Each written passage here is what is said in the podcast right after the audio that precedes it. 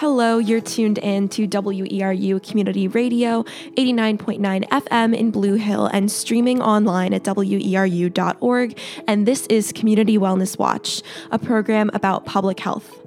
My name is Emma Weiss, WERU intern and your host for the next hour. Special thanks to the Maine Community Foundation for supporting this program. You may have heard our brief Community Wellness Watch announcements throughout the past few months, and we are so excited to bring you our third full-length program for this project. Each month, I sit down with healthcare providers to talk about how they've adjusted their practices throughout the COVID-19 pandemic and how they continue to keep our communities healthy and safe. This is not meant to serve as professional medical advice, but rather we hope to inform listeners of healthcare resources in the area and give a huge thank you to these providers for their very important work. Today, we'll be talking about mental health and substance use support and recovery services. Before we get started talking with our guests, since we will be talking about mental health today, I wanted to provide some resources for those who may be struggling with mental health issues or have loved ones who may be struggling. The Maine Suicide Prevention Program Lifeline provides 24/7 free and confidential support for people in distress. They provide prevention and crisis resources for you and your loved ones, as well as best practices for professionals. The Maine Crisis Hotline can be reached at 1-888-568-1112. And the National Suicide Prevention Lifeline can be reached at 1-800-273-8255. Additionally, NAMI Maine is a safe and confidential mental health service and provides support, education, and advocacy for anyone with questions about mental health concerns. Their helpline is available Monday through Friday from 8 a.m. to 4 p.m. and can be reached at 1-800-464-5767. They can also be reached via email at helpline@namimaine.org. Thank you all for tuning in, and on to the show. It is my absolute pleasure to have with me today Teresa Mastricolo, Supervising Manager at Midcoast Recovery Coalition in Camden. Teresa, thank you so much for being here today. And we have with us two providers from the Mount Desert Island Hospital Behavioral Health Center in Bar Harbor. We have with us Dr. Megan Hausneck, who is a psychologist at Mount Desert Island Hospital. She obtained her master's and doctoral degrees in clinical psychology from the California School of Professional Psychology.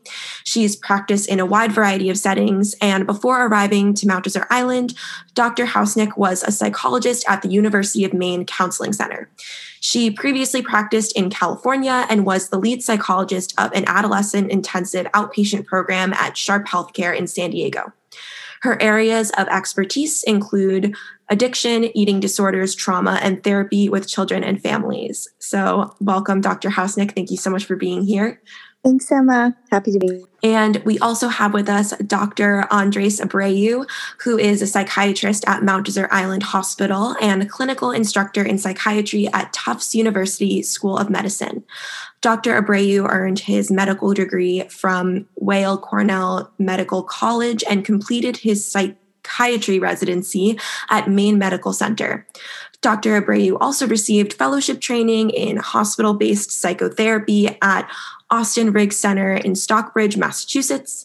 His clinical interests include addiction, psychiatry, and psychodynamic psychotherapy, and he's received extensive training in multiple evidence-based psychotherapies, including good psychiatric management, mentalization-based treatment, and transference-focused psychotherapy.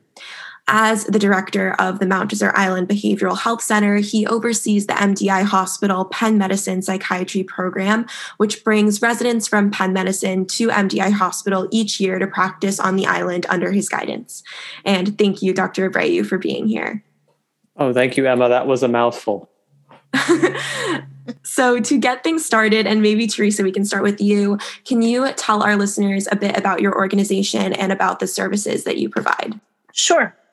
Midcoast Recovery Coalition started off about 2016, I believe, The idea was to collect recovery resources. There was a hotline, and the organization sort of morphed and changed, and they obtained a men's recovery house. So we have the Friends House, which is in Rockland, Maine, and it's a men's recovery residence. And from there, we wound up obtaining 63 Washington, which is our women's residence. So we provide the two, recovery houses. I can hold 7 or 8 women, depending on if they have their children with them or not. The men's house can house about 10. And so we provide all the resources that come with that. There's always new things coming in that we're able to offer to our residents. We help other community organizations with recovery work, because recovery is not just one thing. It bleeds into all different areas. And so I've been with the organization a little over 2 years. I wish we had more houses, but, for now, I'm happy to see the way that the organization has transitioned just into housing. Here's Dr. Abreu from MDI Hospital. So Mount Desert Island Hospital is a 25-bed critical access hospital located in the heart of Bar Harbor. The hospital really serves the close-knit island communities of Mount Desert, Islesford, Great Cranberry, Swans, and Frenchboro, as well as the surrounding communities of Trenton, Lemoyne, and other parts of Down East. The hospital itself was founded in 1897 and has grown over the past nearly 125 years to encompass 6 primary care health centers, a dental clinic, and then the behavioral health center, which is where Dr. Hausneck and I are based. Our clinic offers a full array of outpatient psychiatric services as well as psychotherapy services, and those would also include medication-assisted treatment for patients affected by opioid use disorder. And I'm curious to know, how did you all get involved with this line of work? So this is Dr. Hausneck. I actually studied acting in college, and in acting, you do character studies to understand the character you're playing, and part of that is understanding their driving needs. And this became my favorite part of my acting training. So I parlayed this into my study of the psyche in graduate school and clinical psychology. But more importantly, even, I also had personal encounters with mental illness. I had a family member with severe depression growing up who was in and out of the hospital when I was in high school. And this gave me like a firsthand understanding of really adolescence and also emerging adulthood, and how it's a very dynamic time where you have adult size stressors at times, like family crisis, but you also have the stressors of childhood and youth to contend with. So it's a double duty. And I have watched, just as a follow-up, I've watched that family member recover with professional help and live a meaningful life. And lastly, I am in substance use recovery myself for 17 years. So I have a deep appreciation for the courage it takes to break free from an addiction, and then the commitment it takes to stay stopped, really. As Teresa mentioned, recovery is about a lot of things. So in my job, I get to use my creative and analytical parts of my brain, as well as my heart and all these personal experiences I shared. So I really use all of me. And it's very fulfilling. And I just have a lot of fun seeing a lot of people from different walks of life and helping them.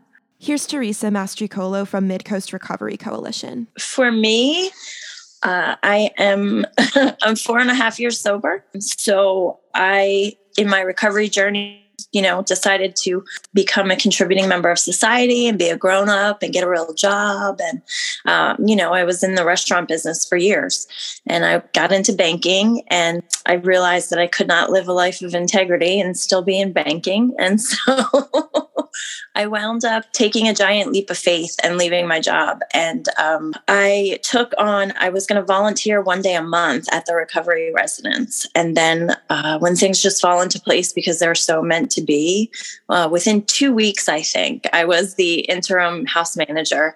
And then within another month, I guess, they were just like, oh, I was one of the only house managers. I found that I have to do work that feels good and is fulfilling. And there's so much uncertainty in early recovery. And it's such really painful work to share with strangers. So I don't know how I would do anything else. It's been a really long and trying journey, but it has absolutely been the best work that I've ever done so far. And here's Dr. Abreu from MDI Hospital. My decision to actually enter into psychiatry goes, I think, back to a single patient experience that I had during the third year of medical school in New York. And so I met a patient at that time on the inpatient psychiatry unit who was really just a few years younger than me. He had emigrated from Mexico City, which is actually where I was born. And apart from that rough approximation, our differences far outnumbered our similarities. For one, he was an economic refugee with undocumented immigration status, limited English proficiency, working long hours at a bodega in the Bronx. And that's many blocks uptown from the hospital where we met on the Upper East Side of Manhattan.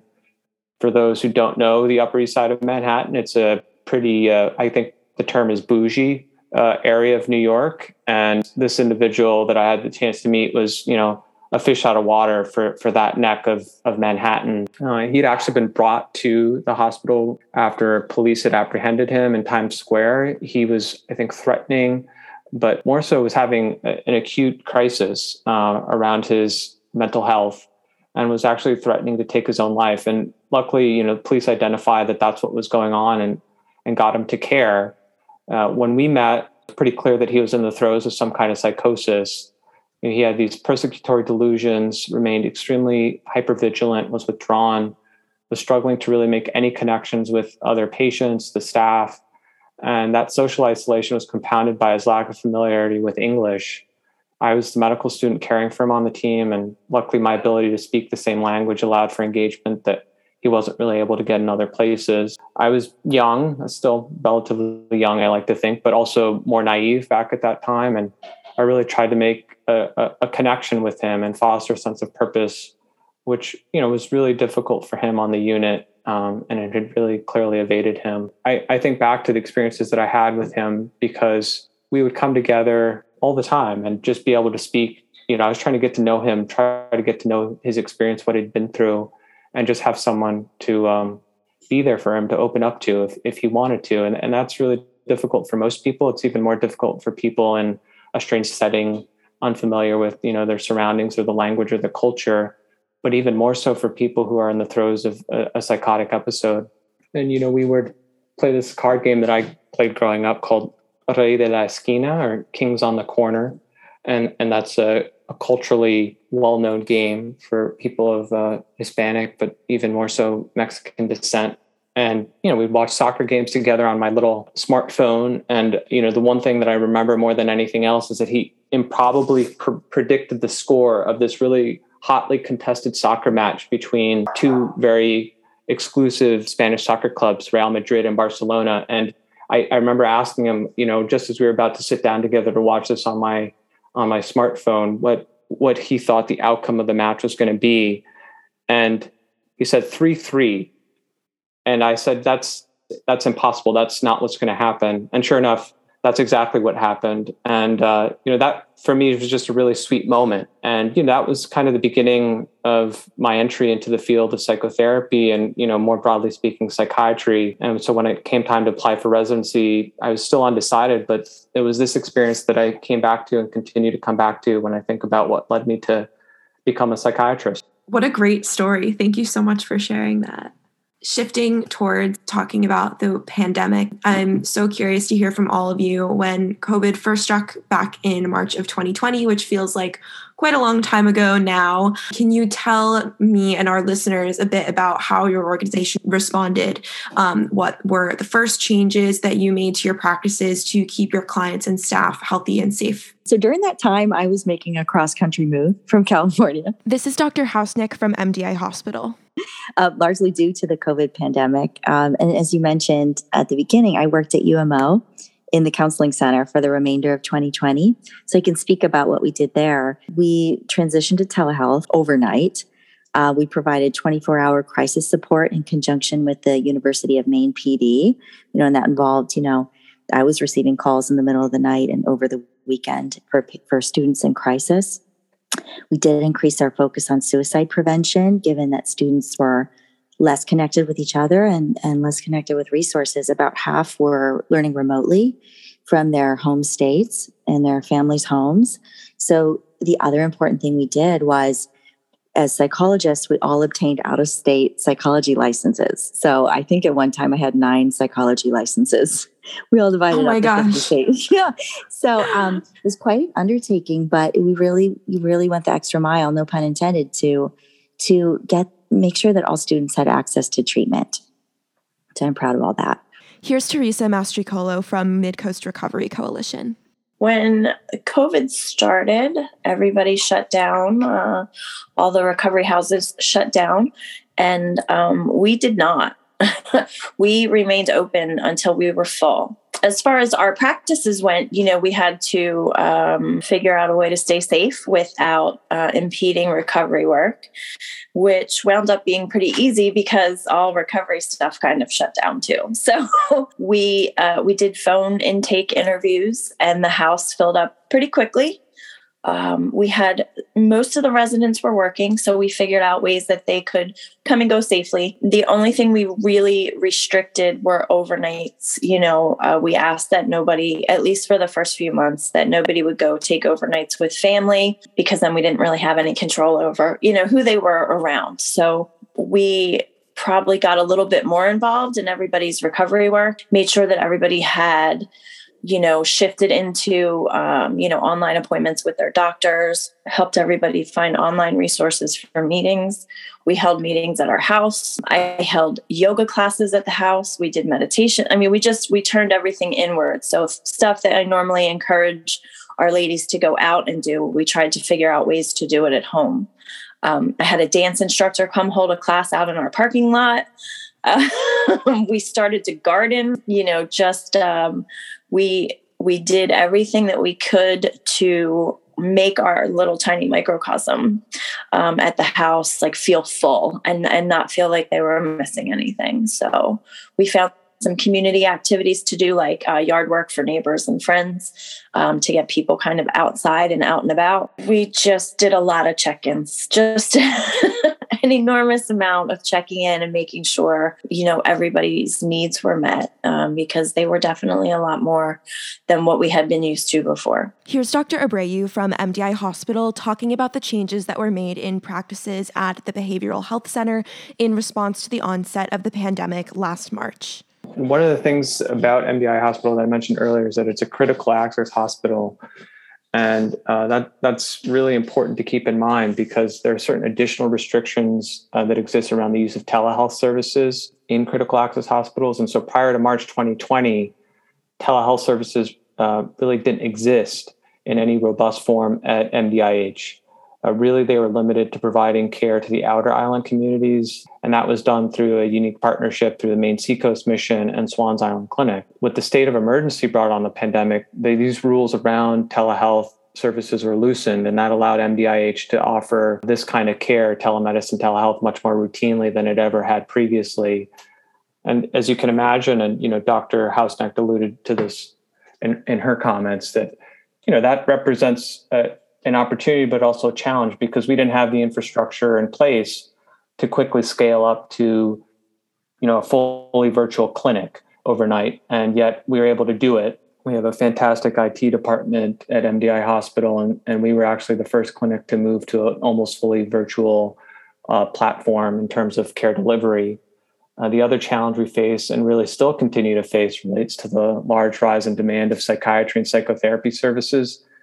Since the beginning of the pandemic, there's been a rise in the incidence of domestic violence, increased housing and food insecurity, job and economic impacts. And from our vantage at BHC, we were seeing firsthand what these impacts meant in terms of psychiatric symptom burden. And so one of the things that we've kind of been in the mode of is trying to triage who's in need of care urgently, and trying to meet those needs as quickly as we can.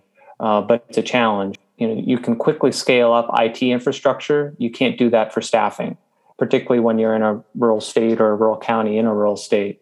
So we had to think really creatively about how to leverage the expertise that we had as much as possible to try to meet the rise in demand for care. One of the things that we've been working on quite extensively at MDI Hospital is trying to become more integrated into the primary care centers and providing collaborative care. What this means practically is that psychiatrists are providing hands-on support to primary care doctors, PAs, and nurse practitioners to be more effective in providing evidence-based treatment approaches to patients presenting with psychiatric symptoms. So we want to be there at the point of care when a patient is sitting across from their primary care doctor, PA, or nurse practitioner, and that team of primary care practitioners is in need of help around a psychiatric question. We're able to kind of just zoom into the session with the patient's consent and offer services or consultation to the primary care practitioner, talk about what they might want to consider with the patient while the patient's there with their primary care practitioner. So it's a way of being an expert on the ground when we're most needed, and that's been really effective and well received by patients as well as primary care practices. We do it also asynchronously. So sometimes primary care practitioners need help and we aren't able to get the scheduling right. And one thing that we'll do is then have primary care practitioners requesting e-consults. And so they'll ask for a chart review so that then we can provide some considerations for treatment around psychiatric symptoms. And that's something that we've been doing to a great degree at MDI Hospital. I think the last thing that I just want to highlight is that we also tried to increase access to medication-assisted treatment for opioid use disorder. And we have a nurse practitioner, Linda Napier, who works at really what is our sister clinic, you could say. We have a unique partnership with the Downey's Treatment Center in Ellsworth. And so we increased the number of hours that she was spending with us at the Behavioral Health Center while also maintaining her practice at the Downey's Treatment Center in Ellsworth. And we're really pleased to have her. I asked Dr. Abreu and Dr. Hausneck if they could speak more about the benefits and challenges of telehealth, specifically providing psychotherapy remotely rather than in person. I find the idea of being able to see oneself during therapy over Zoom or virtually really fascinating. So I asked whether they could speak a bit about their experiences with this as providers. I can speak about it just in terms of, we just recently shifted back from telehealth to in-person therapy. And I was happy that shift happened. I will have to say, I'll preempt this by saying that the research is showing that telehealth or teletherapy is as effective as in-person therapy. But many people would say and have the perspective that the relationship in the therapy room is as important as any intervention that you're doing. And for me personally, it was harder to develop that deep, trusting attachment. And we call it the corrective relationship in therapy when I was over Zoom. So I think returning to in-person therapy, which we are at this point at MDI Hospital, allows for that connection. I think people feel better coming in, but then there's the flip side of the coin, which is where we're having to negotiate our safety and the safety of the patients. So we're still masked and we're requiring patients to use masks as well, and have more information now, almost 2 years later, that it's airborne and the ways that we can better keep ourselves safe, knowing that as well, like having windows open and air purifiers in our offices and still maintaining social distance and all that kind of good stuff. For those of you who are just tuning in, this is WERU Community Radio, 89.9 FM in Blue Hill and streaming online at weru.org. My name is Emma Weiss, and this is Community Wellness Watch. Today, we're talking about mental health and substance use recovery throughout the pandemic with Teresa Mastricolo from Midcoast Recovery Coalition and Dr. Hausneck and Dr. Abreu from the Mount Desert Island Hospital Behavioral Health Center. Could you talk about how social distancing and isolation due to quarantine affected your clients? Were you seeing patients who may not have sought out your care prior to the pandemic? For us in recovery, as far as social distancing and quarantining, and you literally couldn't do a worse thing to people in early recovery. The lack of connection is what puts us in long-term substance abuse. So then to be told that we need to heal and get better, but take away, just the simplest of things, like sitting in a meeting with other alcoholics and other addicts, and then not being able to hold hands at the end of a meeting, not being able to hug somebody who is in such a horrible struggle that they're broken, they're crying, and you're trying to comfort them, half-masked and from 6 feet away. And it felt awful. It felt desolate for me. you know, things outside of our house were definitely affecting everybody that was coming in. It didn't make anything easier. You know, that's for sure. I think it probably pushed some people to a heavier, more involved, you know, substance abuse situation because of the isolation and the quarantining. Maybe some people could have kind of strung along a semblance of a normal life and not sought out help quite as early as they did when they got really pushed to that feeling of alone. It was, I mean, the recovery community, every community was hit really hard with all of this, but honestly, the recovery community, the fact that things were closed, but you could still buy alcohol the whole time, you know, it was like overwhelming almost at times. So we felt that in a very, very intense way. Here's Dr. Hausneck from MDI Hospital. I'll also add to Teresa's point, I really feel like on social media, alcohol use with women is really being glorified right now. You know, these huge glasses of wine, and this is popular culture right now. This is COVID culture. And so, you know, I'm predicting that we're going to see a rise in that sort of problem, unfortunately. But in terms of other mental health, what I've been noticing just anecdotally are just increase in symptoms in depressive disorders and anxiety disorders, including generalized anxiety and especially OCD, seeing a ton of OCD and PTSD, family distress, domestic violence, like Dr. Abreu mentioned, problematic coping, including substance use, disordered eating, addiction to digital media, of course, suicidal thoughts in the context of isolation. And the other thing I want to speak to is grief and delayed grieving. So I think a lot of people had losses of loved ones from COVID and other illnesses. And in some cases, they weren't able to say goodbye because of COVID restrictions. But in other ways, people had ambiguous loss. So they might have had losses of business. They might have had losses of special events, or even pregnancy loss that was swept under the rug during this time, because people didn't even think to grieve them, given what we're all up against and have been going through. So I think at this point, people are returning to maybe go back and work on their trauma now, or go back and grieve those losses, or connect with a program of recovery, and just return to I think we're all trying to get out of survival mode. But we're all sort of still in it in some ways, because we're still trying to figure out if it's safe to go to the gym or a place of worship or visit out-of-state family. And all of these decisions are requiring energy from us on a daily basis. And that's taking away energy for other things, like basic self-care. So, I mean, really, in some ways, we could all create a trauma timeline for ourselves since March of 2020. And that may be helpful just to acknowledge to ourselves how resilient and how adaptive we have all been personally. Absolutely. That really resonates and is so interesting, because I've heard lots of people talk about loss throughout the past year and a half, but not specifically about grieving. And I think that's very profound to put it in those terms. I asked Dr. Hausneck if she could speak more about the effects of the pandemic on individuals with eating disorders, and how being destabilized by such a stark change in routine as a result of quarantining and social distancing affected individuals who are in eating disorder recovery or who have struggled with disordered eating in the past. Sure. I mean, so the research is saying now that some of the trends we're seeing is if it was a pre-existing disorder and there was recovery, there's some relapsing now. There's a lot of free time to kind of spiral out and go back to that really thought disorder of an eating disorder. If you're someone who's a minor and still living at home, those dysfunctional family dynamics are even exacerbated and accentuated, and you're stuck in them without your outside supports. So I think, you know, the family therapy is really important to get in there and start to heal those patterns.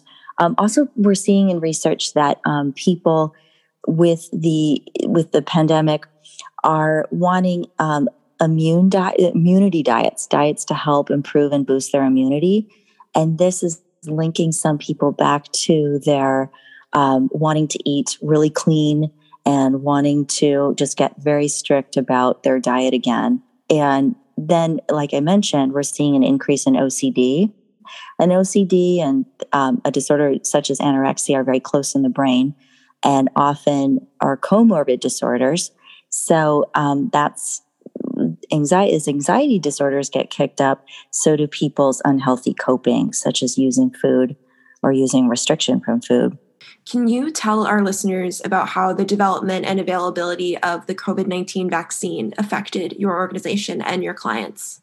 This is a loaded topic in our tiny little community. So as of right now, you know, we operate two houses. So maximum that we could house would be about 18 people. That's both houses combined.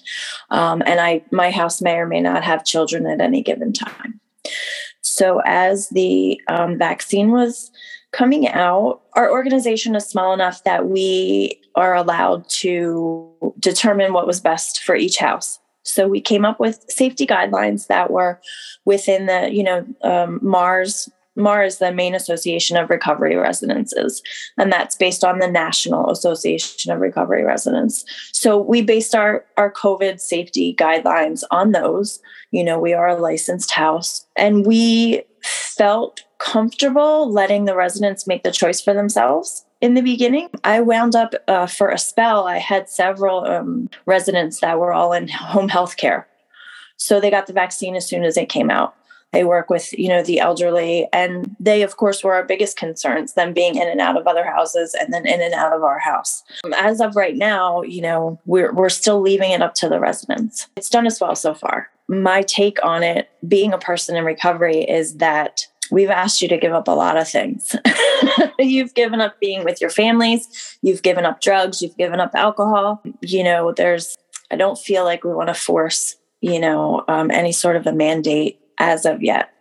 And we've done okay with that for right now. And so it's something that we continue to evaluate as an organization, and each individual house continues to evaluate it. And we've been really fortunate with all the decisions that we've made and all of the, all the precautions that we have taken have kept both houses, in great standards throughout all of this. There's a lot of things that I require of people, right? Go to meetings, call your sponsor, So for right now, just really letting them have all the information that they need. We've had several clinics within organizations that we're affiliated with. So there have been plenty of opportunities. So the people that did want to get the vaccine have always had it available to them. And for the few people that didn't want the vaccine, that was totally their decision to make. I really feel for Teresa. You can really hear how she's trying to thread a needle there, and not particularly easy to do. I'd say the hospital has it a little easier than that. This is Dr. Abreu from MDI Hospital. And Governor Mills has made it clear that there needs to be a mandate for healthcare workers, and the hospital's complying with that, and that's one way that we have as an institution to help keep patients safe, our staff safe, the community safe. I would encourage everyone to be vaccinated. It's the single best thing that an individual can do to protect themselves and their families, their loved ones, and the people around them.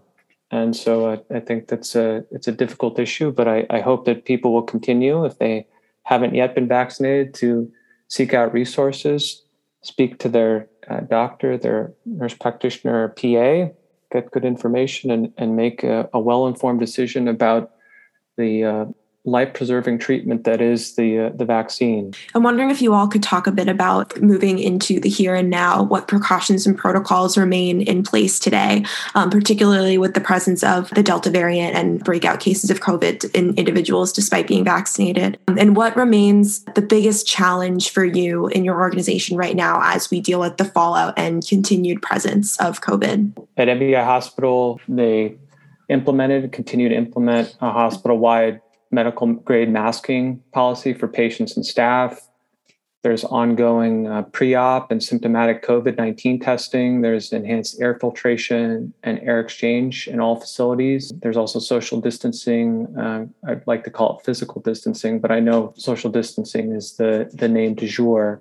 And limitations on visitation and in-person gatherings. There's a single point of entry for check-in and screening at the hospital and the clinic. We've adopted virtual meeting throughout the organization to, again, ensure that there is good physical distancing between staff. There's also been an increase in the amount of remote or remote hybrid work for employees who are able. We also have increased furniture spacing in the waiting rooms and protocols around travel and return to work vis-a-vis testing for employees. So these are all the things that continue to remain in place at MDI Hospital. Of course, the hospital has been fantastic about making sure that all employees have opportunities to be vaccinated as quickly and easily as possible. And so that's something that I've made use of, that our staff have made use of. And I'm really deeply appreciative of all those efforts that our administration and pharmacy department have made in order to make the vaccine so accessible. Here's Dr. Hausneck from MDI Hospital. I think I'll just add with our pandemic fatigue right now with the Delta variant and with any COVID-related news, I even found myself avoiding COVID-related news as much as I could, but breakthrough infections are very possible. And so I think that on some level, our pandemic fatigue impacts our thinking ability, our critical thinking ability, and we sort of default to the policy of our institution or our state, and we prefer comforting thoughts such as, if I get COVID, it will be mild, or COVID only impacts those who are unvaccinated. And I think as a healthcare provider, we really need to stay vigilant and keep our critical thinking active and not block ourselves from news and important research so that we can learn, continue to learn, and also protect ourselves and those around us. I had heard of the term pandemic fatigue in the past, but I wanted to learn more. I asked Dr. Abreu if he could tell us more about it. Pandemic fatigue. So natural and expected reaction to sustained and unresolved adversity in people's lives that has been brought on by COVID-19. I think that's the simplest way to explain it. What that looks like is demotivation to follow recommended protective behaviors emerging gradually over time and affected by a number of emotions, experiences, and perceptions. I think Dr. Hausneck did a really good job of how over time we gradually start to slip up. And so we may not be masking all the time, or might be taking more risks. We might be going indoors more, congregating with other people. We might stop listening to the experts about the risks of the COVID-19 or making decisions not to get vaccinated. I think those are all examples of what pandemic fatigue might look like for various individuals. A couple things that I can add: the perceived threat of the virus may decrease as people become used to its existence, even if the epidemiological data show that risk may in fact be increasing. We have a good example of that here in Hancock County. During the months of September and October, we've had the highest number of cases that we have had at any other point during the pandemic. However, it has become, I think, even more common now to see people congregating, not wearing masks, despite the clear risk that those activities represent. So that's a really kind of tight example of what pandemic fatigue looks like when you're walking down the street or going near an establishment or into an establishment. At the same time, that perceived loss resulting from the pandemic response continues to increase over time. I think Dr. Hausneck did a really nice job of talking about the impact of loss over this last 21 months. And the longer that this goes on, the personal, social, and potentially economic consequences of restrictions around the pandemic response continue to increase. And for some people, the balance may shift so that the perceived costs of the response start to outweigh the perceived risks related to the virus. And so we're making these very complex decisions. We're all doing our own individual calculus about what risks to take and which not to take. And over time, the longer this goes on, all of us are prone to taking greater and greater risk. There's also this issue around self-determination and freedom. And this is something that I think a lot of people focus on, but those urges to be more autonomous grows as the restrictions continue or the existence of the virus persists. And that imposes inconveniences in all of our lives on a day-to-day basis. And we start to feel like we need to exert more control over the situation, not feel as controlled by the virus or the response to the virus. And then I think the last thing that I would say related to pandemic fatigue is that even under the most outrageous of circumstances, things can start to feel normal when they're experienced over a long period of time. And in this case, people may become used to the pandemic and the threat it poses, and complacency may result. I think Dr. Hausneck did a really good job of alluding to that previously. So demotivation is natural, expected at this stage of a crisis. You know, at the beginning of a crisis, most people are able to tap into their surge capacity, you know, a collection of mental, physical, adaptive systems, let's say, that humans draw on for short-term survival in acutely stressful situations. However, when dire circumstances drag on, they have to adopt a different style of coping. And that's when you start to see this fatigue and demotivation. So I hope that was helpful in explaining what this is and what it looks like in a practical way. Extremely helpful. Thank you. I'd just like to take a few seconds to remind you that you are tuned in to WERU Community Radio 89.9 in Blue Hill and streaming online at weru.org. My name is Emma Weiss, and this is Community Wellness Watch. Today, we're talking about mental health and substance use recovery throughout the pandemic with Teresa Mastricolo from Midcoast Recovery Coalition and Dr. Hausneck and Dr. Abreu from the Mount Desert Island Hospital Behavioral Health Center. Here's more about pandemic fatigue from Teresa. So what strikes me from those two very, very telling definitions, the critical thinking piece, and then the, the needing to outweigh one situation, needing to outweigh the danger of another. So for us, you know, these are houses, these are residents that people live in.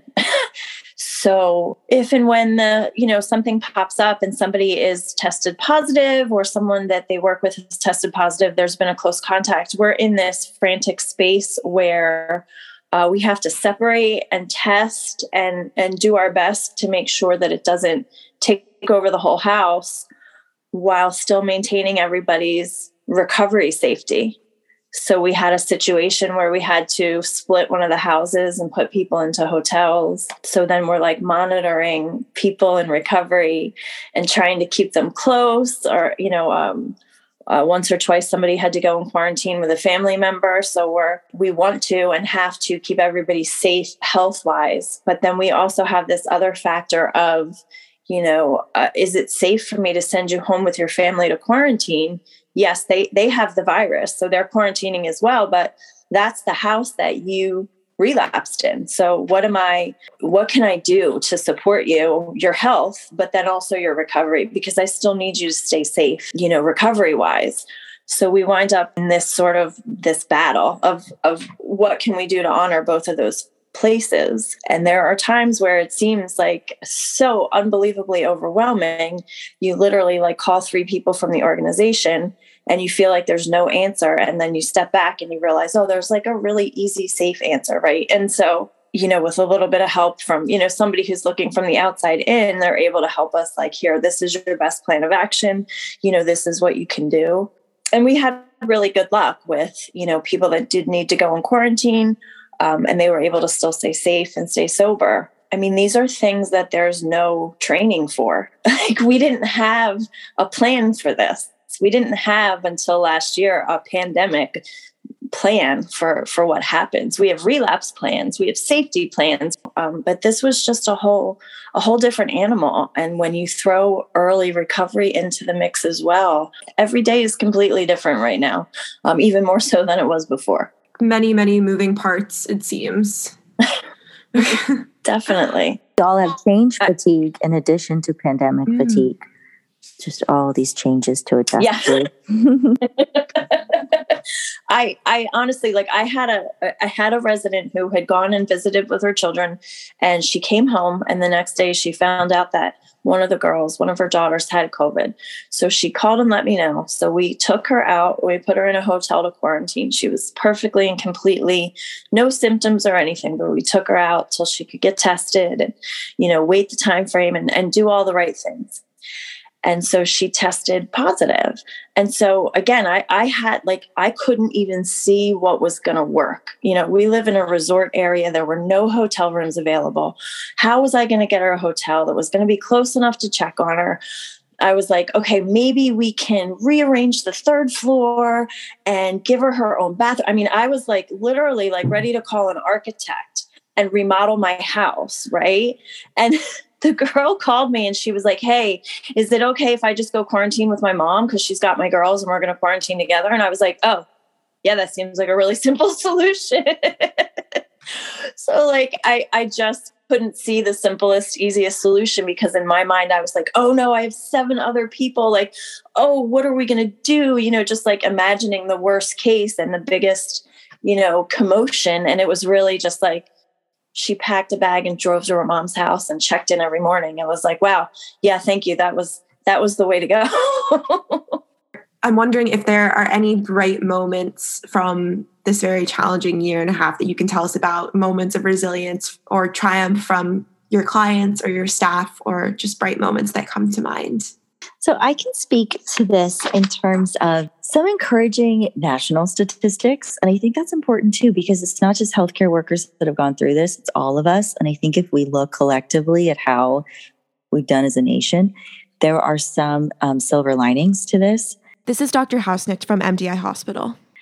So a national study connected with the American Foundation for Suicide found that since COVID, 50% of people are actually more open to talking about mental health, and 75% of people are more aware of the importance of taking care of themselves. And they named things like exercise, getting enough sleep, eating healthy, staying in touch virtually, and sticking to a routine.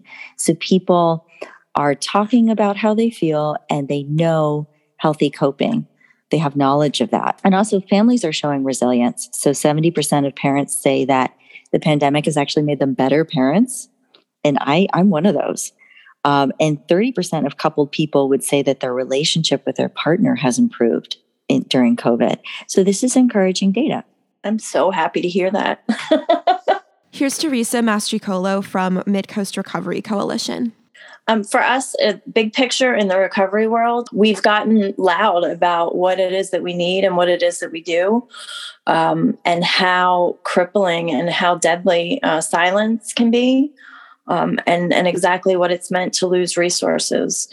In a broad sense of like our community here in the Knox County and Waldo County area, I think that the organizations involved in our work, not just recovery, but the hospitals, the homeless coalition, the sheriff's office, we have, as soon as we were able to start to get together again, we banded together and we were like, all right, we need to help, we need to fix, we need to find solutions, we need to bridge gaps, right? What's happening? Where are people falling through the cracks, and how can we be better about that? I've seen unbelievable growth in partnerships, you know, community partnerships. What do we have that we can offer to you? What do you guys need to get through and to continue to grow? So my sense of community has grown exponentially. And so my sense of hope has grown exponentially doing this work. Instead of losing hope and getting disheartened, I've come through this with a lot of blessings. And organizationally, when we were completely forced to internalize everything, it made us tighten up. You know, we didn't exactly know what our role was in the beginning, because the housing game was new to us. And when we lost outside resources like meetings, and when we got full and we lost managers, and, you know, people were out sick and there was just a lot of things happening. We had to look at what we were doing, what's working, what's not working, what can we make better? How can we tighten things up? How can we bring in more structure without suffocating the nature of what we need this work to look like? And I'm enormously proud of my organization and the support that we get from the executive director and from the board. And they gave us the opportunity to see what worked and see what didn't. And I know that, you know, we are coming through this year so much better than we were last year. And we know so much more. And so, we're able to now turn around and share that with other organizations. Look, we've gone through the pitfalls of some of this. Let us help. You can avoid some of this. Let us share what we learned with you. So to be truthful, for all of the struggles, there have been a lot of silver linings in our world. Thank you. That's so great to hear. Is there anything you wish that more people knew about mental health, or substance use and substance use recovery? I'm going to be somewhat blunt in my response here. And I mean, before I get started, I just like to preface by saying that every life is precious and that everyone is deserving of care. This is Dr. Abreu from MDI Hospital. but the COVID-19 pandemic has laid bare how differently we treat psychiatric illness and non-psychiatric medical illnesses. For many years in this country, there's been what we can refer to as an opioid epidemic, and Maine has not been untouched by the ravages of opioid use disorder. In 2020, for instance, there were 504 opioid-related overdose deaths in the state, and through August of 2021, there were 399 opioid-related overdose deaths. These numbers are shocking, and talking in terms of statistics, it's easy to overlook that each one of those people has a name, a story, a family, and experienced immense suffering and struggle. But to the point of how differently we treat mental and physical illness, since the beginning of the pandemic, there have been 1,095 COVID deaths. Yet the amount of time, money, and resource that has been afforded to the treatment of opioid use disorder is minuscule in comparison to what's been done for the response to COVID. Part of why this problem exists is not too different than the causes of pandemic fatigue. Our healthcare system in this country, much like our own minds, is really good at responding to acute problems. Doctors like me, nurses, other healthcare workers, the healthcare delivery system in general are really primed to be able to tap into that surge capacity and engage those adaptive behaviors to respond to acute situations. We are really good at treating circumscribed and acute problems, but so much less effective at treating chronic illnesses like opioid use disorder, which for many individuals is a multi-year struggle that can last decades and unfortunately can be a terminal illness for many. And so for me, I think Dr. Hausneck may not see herself this way, but she's, I think, a positive psychologist at heart. And certainly I can see and hear the optimism in Teresa's voice, but I'm a little bit more pessimistic about what I've seen over the last 20 months and the discrepancy in resource that's given to different kinds of illnesses. I hope that this is a wake-up call for our nation and that people do not need to continue to suffer for what is a very treatable illness. That was really moving, and I could not agree more. And it's very special for me to hear that, and also for my brothers and sisters in recovery. And Teresa, my hat's off to you and the work you're doing on the front lines.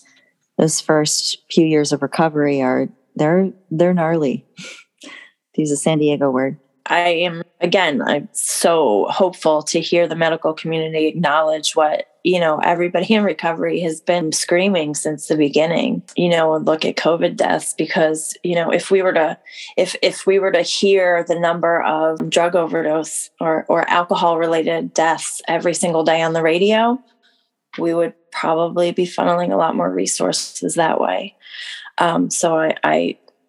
So it's nice to hear that throughout the medical community that's being acknowledged as well. And I think it's really important. I'm getting more and more reminders every day that the mental health piece, we don't have enough recovery homes for sure anywhere. We have almost no mental health-based homes that I know of. So I'm getting people that are coming to us and they have recovery in their history somewhere, but really the bigger piece of their puzzle is mental health. And my house is not, we don't have clinicians on staff. We're not equipped to deal with that. So we're looking, where can we find somebody help? Where can we put them in a setting similar to this, where they can receive, instead of recovery-based help, they can receive fairly intensive mental health to get to a more stable place. And there's nowhere that we've really found. We're really struggling, even with our connections throughout the community, to find safe places for people who, the mental health piece has overcome the recovery piece for now. My last question for you all is for folks who are in recovery or folks who are not, folks who struggle with mental health issues and folks who do not typically. What is the best thing that we can do for our mental health when we are put in isolation or thrown out of our routines? And how can we support others who are experiencing isolation or big changes in their routines as well? I think for mental illness, we've been led to believe that for introverts during isolation, they're fine. This is Dr. Hausneck from MDI Hospital. But really, quality alone time that introverts need to restore and replenish is very different than forced isolation and, being cut off from sources of love. So I think people need to sort of reframe that this is not whether you're an extrovert or introvert, how well you're going to do and function. We all need those sources of love. My second point, and in virtual communities or FaceTime or any other sources of connection are better than no community and no connection. But also, I hear repeatedly that people have fallen off from just basic health components, their food, their weight, their physical fitness, their sleep. And I think if people could take a small step toward going back to the basics and sort of stabilizing their basic health, that would really benefit their mental health. For example, this month, I'm going to take advantage of our hospital. We have a registered dietitian, we have acupuncture. I'm going to do both things because I've been in survival mode. I've been survival eating, and I want to go back to ways to feeling my best versus just getting through the day for the last 2 years.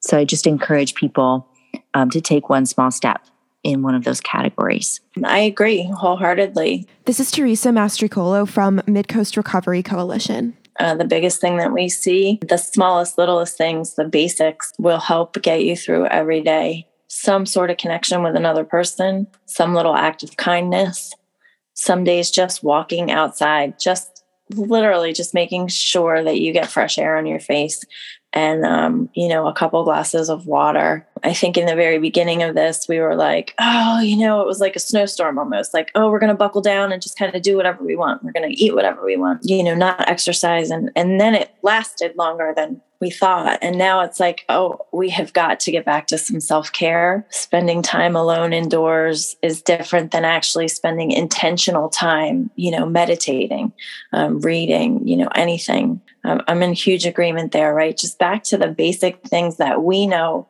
make us feel better. Thank you all so much for taking the time to talk with me today. It's truly been an honor. Before we go, could you let our listeners know where they can find you, or they're on the web, or who they can contact to access your services or to learn more? And all of this information will be in the show notes as well. For anyone wanting to establish care with a psychiatrist or psychotherapist, they can contact the MDI Behavioral Health Center at 207-288-8604.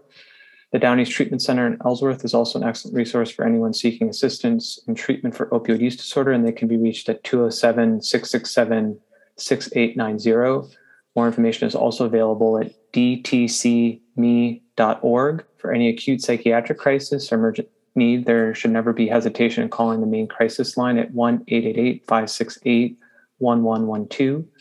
The Intentional Warm Line at 1-866-771-9276 is also a very good resource that's available anytime, 24 hours a day, and is a mental health peer-to-peer phone support line for adults age 18 and older, offering mutual conversations with a trained peer specialist who has life experience with mental health recovery. We can be found online at midcoastrecovery.org.